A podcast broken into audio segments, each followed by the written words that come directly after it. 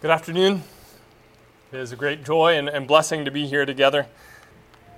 If your Bibles aren't already open to Philippians chapter 2, I ask that you'll open them there with me now. We'll be looking at this passage again in just a moment. We have a lot of good workers here at, the congregation at Eastside. Um, I, I've often prayed that God will send more laborers into the harvest. I think over the, the last four years, that, that we've lived here, we've, we've seen him answer that prayer time and time again. I think over, over half the congregation uh, is, is new workers uh, with, with the group here, at least. And we pray that God will continue to equip us in his work, that, that we'll continue to grow in our ability to serve, to build up his body, to spread his kingdom, and to shine his light. But as we think about being workers, servants in his kingdom, uh, there's a danger that I've seen in my service and, and in my heart, and perhaps it's a challenge that you can relate to. And that, that is that there is a, a big difference between having servants' hands and having a servant's heart. And as we seek to equip the body for the work of ministry, we can help people learn to teach a class, learn to lead a prayer, show hospitality, reach out to the struggling, maybe help with our building needs or our teaching program. But if we haven't first equipped ourselves with servants' hearts, then we've missed the point entirely. Then we're trying to build a house with no foundation. And whatever work we may accomplish will ultimately fail in achieving its true purpose. It has to start with equipping our hearts. So today I want us to spend some time considering what makes up a true servant's heart. I want us to work to equip ourselves with the attitudes and perspectives that will help us genuinely reflect the heart of our ultimate example, the great servant, our Lord and Savior Jesus Christ. Let's start here in Philippians chapter 2, and I to just read the passage that Christopher read for us once again, starting in Philippians chapter 2 and verse 3. It says, Do nothing from selfish ambition or conceit, but in humility count others more significant than yourselves. Let each of you look not only to his own interest, but also to the interest of others. Have this mind among yourselves, which is yours in Christ Jesus who, though he was in the form of God, did not count equality with God a thing to be grasped, but emptied himself, taking the form of a servant, being born in the likeness of men, and being found in human form, he humbled himself by becoming obedient to the point of death, even death on a cross. You notice there in verse 5, we're told to have the mind, uh, the attitude which is ours in Christ, or the mind that was in Christ. Well, how is that attitude, the mind of Christ, described to us? You see there in verse 3 we're to do nothing from selfish ambition or conceit, but in humility of mind count others more significant, or the King James, New King James says better. New American Standard says more important than yourselves. When I was younger, I, I read this passage in the New King James, and it says, Count others better than yourselves. And I, and I struggled with that a little bit. I thought, well, well, but, but what if they're not better than me? You know, well, what, what if they aren't doing as much in God's service? What if their lives are not as put together as mine? What if their life is broken and messed up and not reflecting God's glory the way that mine is? What if they don't have as much to offer in the service of the Lord? Well, then how, how do I count them better than myself. You know, if Jesus, the pure and sinless Son of God, is set forth to us as an example of regarding others better than himself, then who are we not to do that? I, I think maybe there's a misunderstanding of what humility is here. Because no one is more important, no one is better, no one is more worthy, no one is more significant than Jesus Christ himself. And yet we're told he emptied himself, taking the form of a servant. He humbled himself by becoming obedient to the point of death. True humility is not false modesty. It's not disingenuous degrading of ourselves. And while us who are broken, us who have sinned and rebelled against the Lord, uh, should have a humility that includes a recognition of our sin and of our unworthiness. If Jesus himself can be set forth as the example of true humility, then it's something more than that. I think what we see here is that humility is not primarily a low view of self. Humility is a conscious decision to lower ourselves, to empty ourselves, to take on the position and role of a servant, to take a position of sacrifice. You know, when we think about humility, uh, we, we might think, you know, I, I can imagine somebody saying, um, you know, well, so and so, he's real humble but he has a lot to be humble about. Maybe some have, have said that of me. Um, but I think that's a misunderstanding of what humility is. In fact, some of the most humble people may have a lot to offer, may have a lot of talent and ability, may be doing a whole lot, accomplishing a whole lot in the Lord's service. Humility isn't just about a low view of self. It doesn't just come from a recognition of our brokenness and failure, although that is included for us. It comes from a proper understanding of our role and position that we've been given in life. An understanding of who God made us to be and where our gifts and abilities come from. Jesus could be the example of humility because he understood the role that he was given. Now, he had every qualification, every worthiness of something much, much higher and something much, much greater. But he was humble in the sense that he acknowledged and accepted the role of lowliness, the role of service that God designed for him. Turn your Bibles to Romans chapter 12. Romans chapter 12. starting in verse 3, he's talked about giving our lives as a living sacrifice, our bodies as a living sacrifice, and, in chapter 12, verse 1.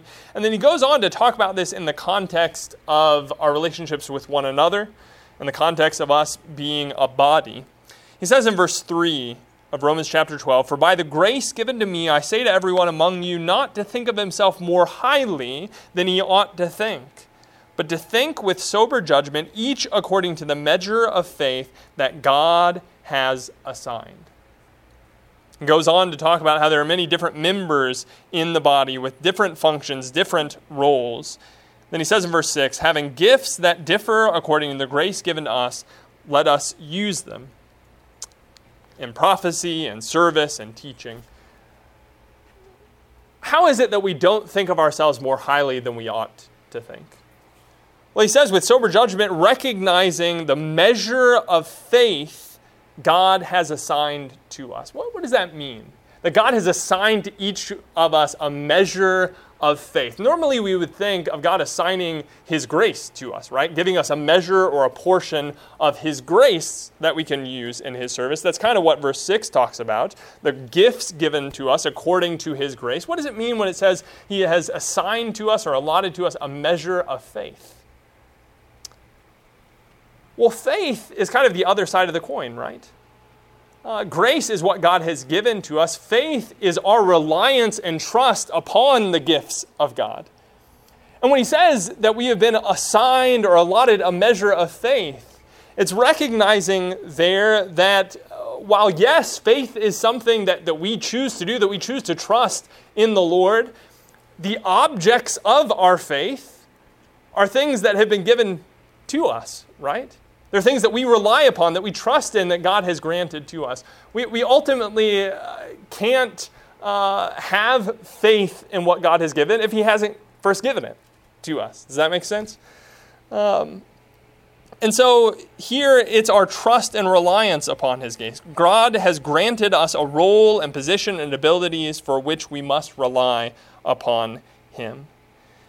And so when we have a more accurate perspective of who we are, and who we are meant to be in God's servants, we will see that we are just one small piece of a great masterpiece that God is working. That we are just one small member of a body of which He is head. 1 Peter chapter 4 and verse 10. Peter writes, As each has received a gift, use it to serve one another as good stewards of God's varied grace or God's manifold grace for us, taking the position of a servant isn't some great and, and noble sacrifice that we make.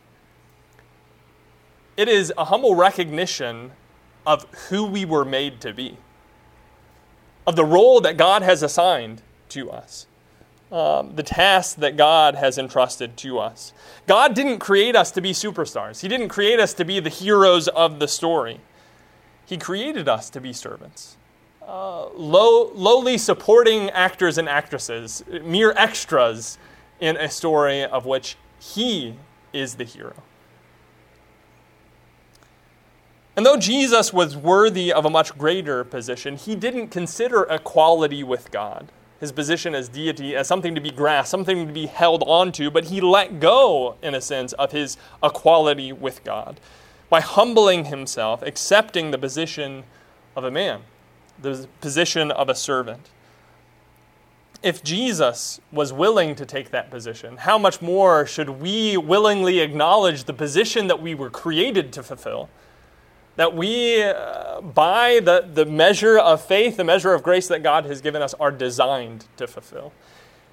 Um, when we think about being servants, all that we're doing is acknowledging who we are who we were created to be, who God made us to be stewards of His manifold grace, servants in His kingdom. Uh, and so humility is not just thinking lowly of self, but it's recognizing that any gift that I have to offer first came from God's hands. I'm just a tool, I'm just a conduit, I'm just a vessel for God's glory. A servant is what He has designed me to be. And closely related to that is a heart of selflessness. Philippians chapter 2 verse 3 and 4 we saw in humility count others more significant or better than yourselves. He goes on to say in verse 4 let each of you look not only to his own interests but also for the interests of others. As we have this humility of recognizing who we are, we recognize that things aren't about us. Uh, that I rather need to be more in tune to others' needs, to others' uh, uh, desires than my own. Humbly understanding the role we've been created to fill as servants means understanding the purpose and goal of our work. That life is not about me.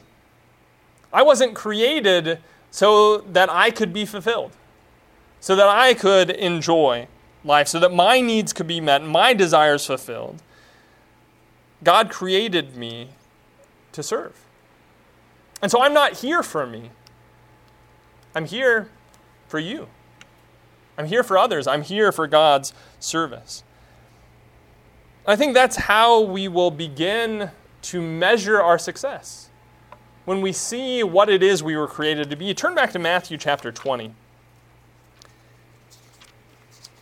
Matthew chapter 20, starting in verse 25, Jesus talking to his disciples here who constantly were debating about who was greatest in his kingdom. Notice what he says to them starting in verse 25. It says, But Jesus called them to him and said, You know that the rulers of the Gentiles lord it over them, and their great ones exercise authority over them. It shall not be so among you. But whoever would be great among you must be your servant.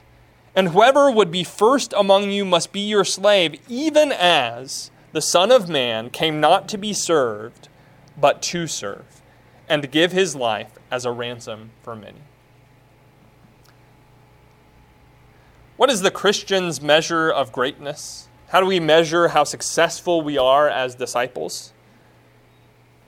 You know, it's not by how many people respect us and are under our authority or influence. It's not by the greatness of our accomplishments or how impressive they look to others. It's not how much of a servant uh, others see us to be. It's how much of a servant's heart we have.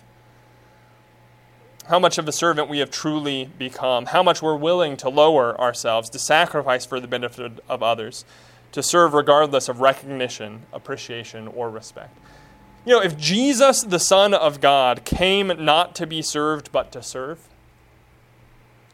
who are we to think that we're here to be served? How much more should we recognize that we are here to be servants? And that that is the measure of success. That's the measure of greatness in the kingdom. That's what following in the footsteps of Jesus looks like. Turn over to John chapter 13.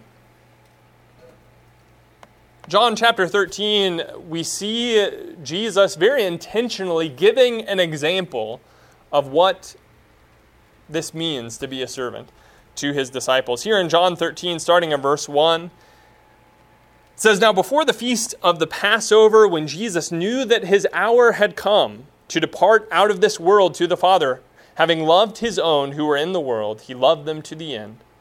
During supper, when the devil had already put it into the heart of Judas Iscariot, Simon's son, to betray him, Jesus, knowing that the Father had given all things into his hands and that he had come from God and was going to God, rose from supper.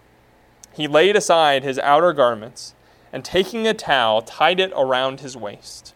Then he poured water into a basin and began to wash the disciples' feet and to wipe them with the towel that was wrapped around him. Do you see how much John sets the scene before he tells us what Jesus did here in washing the disciples' feet? He's making it very clear how intentional this example of humility and service is. We learn in verse 1 that Jesus knew what was getting ready to happen. He knew what he was getting ready to suffer, that his hour had come, that he was getting ready to die. You know, if, if that was you or I, how do you think we might react in that situation? Sitting there with all these dirty, dusty feet, nobody getting up to take care of it. You know, if, if I was in the position of Jesus, I could see myself at least thinking, you know, listen, I have a whole lot on my mind right now. My plate's pretty full. Do you, do you think one of you guys could just get up and take care of this? Can somebody else just take the position of a servant and come wash our feet. In verse 2, it makes it clear that Satan had already entered into Judas's heart, that Jesus knew what was going on with his disciples. Jesus knew what was getting ready to happen, that he was getting ready to be betrayed, that they were all going to forsake him. And yet, he got up and washed their feet, washed even Judas's feet. Again, if this were me, I could see myself thinking, you know, after all that I've done for you, and all that I'm prepared to do for you, if you're really going to turn around and forsake me and stab me in the back, do you think you could just do this one thing? to show me a glimmer of hope by showing some humility and thoughtfulness and getting up and taking care of this.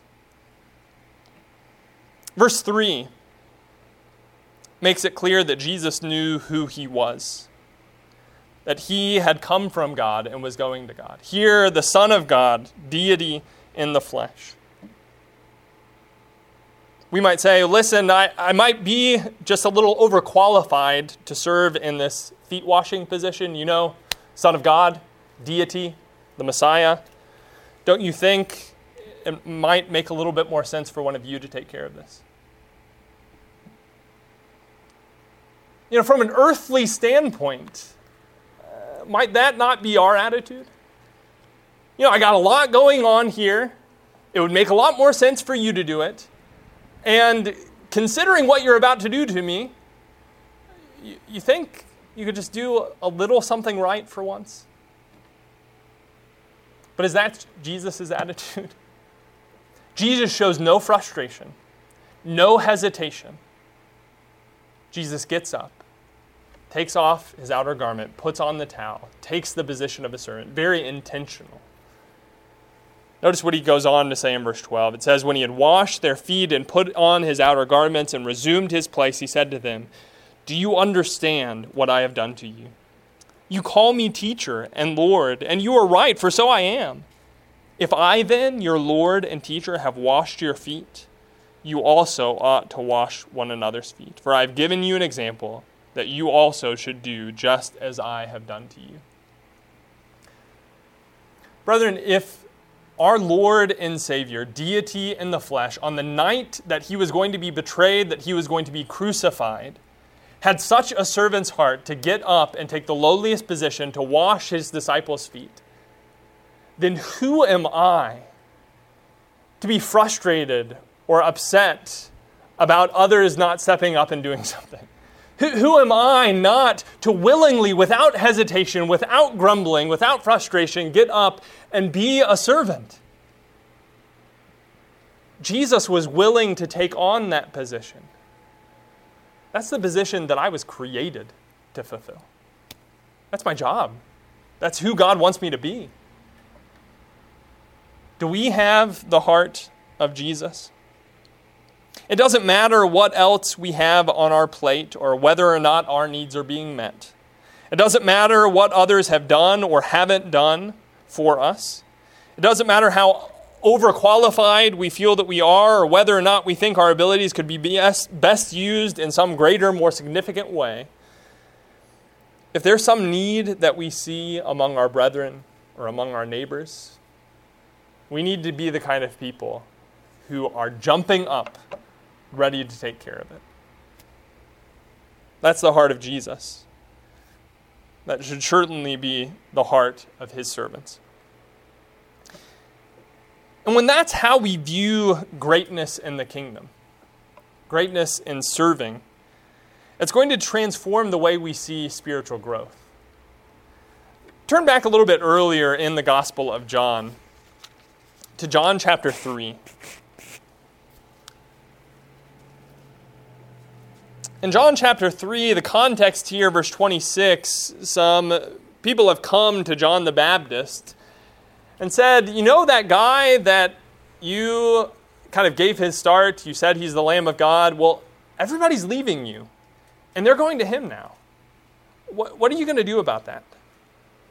Notice John's response. Down, down in verse 29, he says, uh, The one who has the bride is the bridegroom. The friend of the bridegroom, who stands and hears him, rejoices greatly at the bridegroom's voice. Therefore, this joy of mine is now complete. Verse 30 He must increase, but I must decrease. How did John view his role? John says, It's not about me. I'm not here to bigger and better my disciple making business. I, am not here to, to gather a following. This whole thing is not about me, it's about the groom. The bride, the people, the church, is his. And I rejoice to see the bride being joined with its groom. Is that how we view our role? If so, then what John goes on to say is going to be something we need to internalize. Verse 30 He must increase, but I must decrease. You know, I think sometimes when I've thought about spiritual growth, I often think about, you know, how much knowledge I've gained, how much more equipped I am for teaching, for serving, how, how far I've advanced in spiritual maturity and in gaining the respect and influence among other Christians. And, and yes, spiritual growth includes some of those things. But you know what the greatest measure of spiritual growth is? How much have I decreased? And how much has Jesus increased in my life? My greatest success in the Lord's work is when people respond to me by thinking less of Grady and thinking more of Jesus. That's what being a disciple, being a servant is about. It's not about us. And if we're going to grow in service, that's going to mean less and less and less of us. That means we're going to get less frustrated, we're going to get less upset, we're going to get uh, less annoyed at other people not taking care of this or taking care of that. We're going to see opportunities to be like Jesus. You know, when there's some need that needs to be taken care of, we're going to say, This is my opportunity to be like Jesus. When somebody's not treating me right, this is my chance to be like Jesus. It's not a time to be self focused, to be fleshly focused. It's time to step up, put on my towel, and get to work for the Lord. But we can't empty our heart of self without filling it with something else. And that something else ultimately needs to be the love of God the ever flowing, abundant, steadfast love that He has for mankind, His creation, people made in His image. Turn your Bibles with me to Ephesians chapter 4. Ephesians chapter 4. I want to start in verse 30 here. He's been talking about putting off the old man, putting on the new man, verse 24, uh, created after the likeness of God. In verse 30, he says, And do not grieve the Holy Spirit of God, by whom you were sealed for the day of redemption. Let all bitterness and wrath and anger and clamor and slander be put away from you, along with all malice. Be kind to one another, tender hearted, forgiving one another, as God in Christ forgave you. Therefore, be imitators of God as beloved children, and walk in love as Christ loved us and gave himself for us a fragrant offering and sacrifice to God. What, what's the standard? What's the measure? The character of God. God has given, his, given us His Spirit that we might be transformed into His likeness, that we might bear the fruit of His character. We need to get rid of, bitterness and wrath and anger and clamor and slander and malice because those things are contrary to God's Spirit. They grieve the Spirit, they do not reflect the heart of God.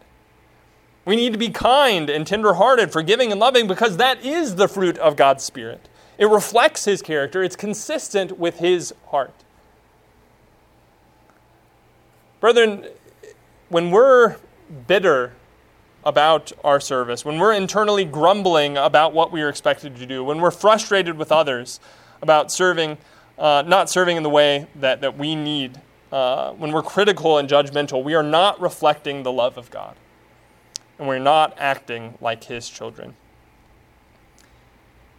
You know, if anyone ever had a right to be bitter about how they were being treated, neglected, or overlooked, don't you think it would be God Himself? How many people that have walked the face of the earth have neglected God?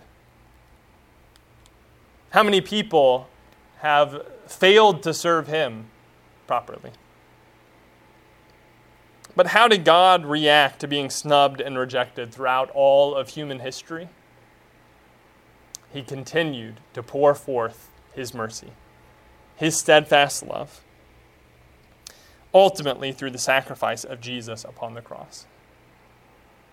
You know, sometimes people over time grow more and more bitter, right? The more that they experience uh, negative things, the more that they experience betrayal, that they experience other people not caring for them, uh, the more bitter they become. Imagine for all of human history being mistreated, being neglected, being snubbed. And yet, God has not grown more bitter and bitter. God has showed more and more love and more and more mercy. Brethren, that's our standard. That's the heart that we're intended to reflect. That's the spirit that we're intended to be filled with. I want us to read Matthew 5, um, a section of the Sermon on the Mount here. And I want us not, not to make a whole lot of, of comment uh, about this passage, I want us to just really look at this passage as a mirror. As much as possible, think how does this describe me? Does this describe me? Jesus here in Matthew 5 is, is contrasting human standards with God's standard. Starting in verse 38, he says, You have heard that it was said, an eye for an eye and a tooth for a tooth. But I say to you, do not resist the one who is evil. But if anyone slaps you on the right cheek, turn to him the other also. And if anyone would sue you and take your tunic, let him have your cloak as well. And if anyone forces you to go one mile, go with him two miles. Give to the one who begs from you, and do not refuse to the one who would borrow from you. You have heard that it was said, You shall love your neighbor and hate your enemy. But I say to you, love your enemies, and pray for those who persecute you, so that you may be sons of your Father who is in heaven, for he makes his sun rise on the evil and on the good, and sends rain on the just and on the unjust. For if you love those who love you, what reward do you have? Do not even the tax collectors do the same? And if you greet only your brothers, what more are you doing than others? Do not even the Gentiles do the same? You, therefore, must be perfect as your heavenly Father is perfect. That's the standard. That's the heart that we're intended to reflect. Are we willing to be hurt and insulted in order to serve others? Are we willing to be inconvenienced and taken advantage of in order to serve others? Are we willing to sacrifice in ways that would seem unreasonable in order to serve others? Are we willing to be underappreciated, to be stubbed and rejected, and still serve others? If not, if that's not what our service looks like, then maybe we're measuring by the wrong standard. Maybe we, we've confused what our purpose and what our role here in this world is. It's not about us. It's not about serving insofar as I get the kind of appreciation that I deserve. It's not about serving insofar as others are serving me. It's about serving in the way that God desires for us to serve.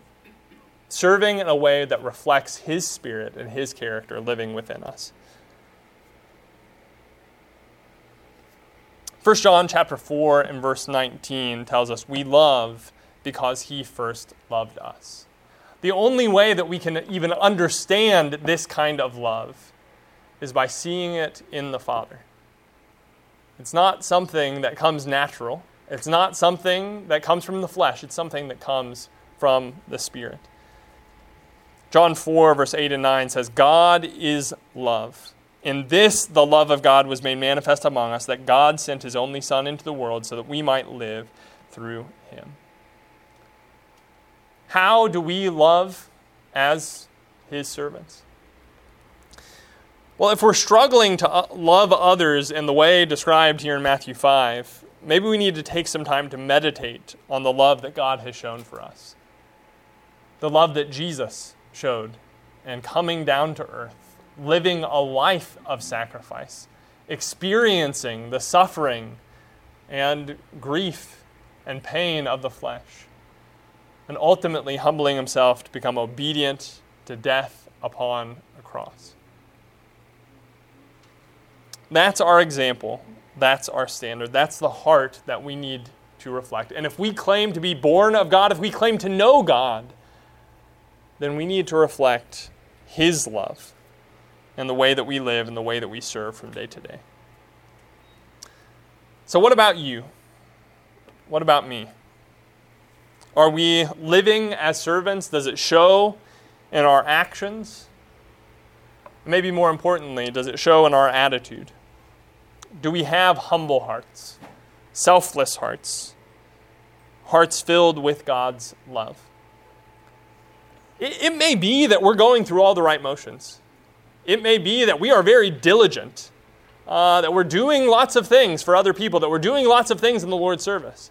But if our heart is not where it needs to be, if we aren't eager to do those things because we understand who we are, who we were made to be, and we are reflecting genuinely the love of God within us, then whatever we think we're accomplishing it's not truly what God would have us accomplish. Let's equip ourselves first and foremost with servants' hearts, with the heart of Jesus.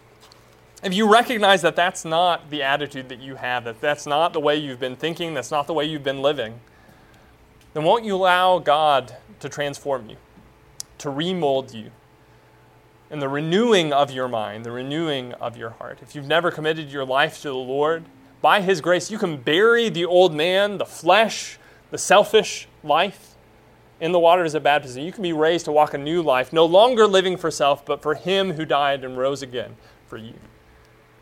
And if you've made that commitment, but you've been struggling with it, maybe you've been outright not living it. If you need to repent, if you need to confess your sins before these brethren, if you need to ask for prayers, we're here to help one another to be more like Christ. If there's any way that we can help you in that, won't you please let us know at this time as we stand and sing together?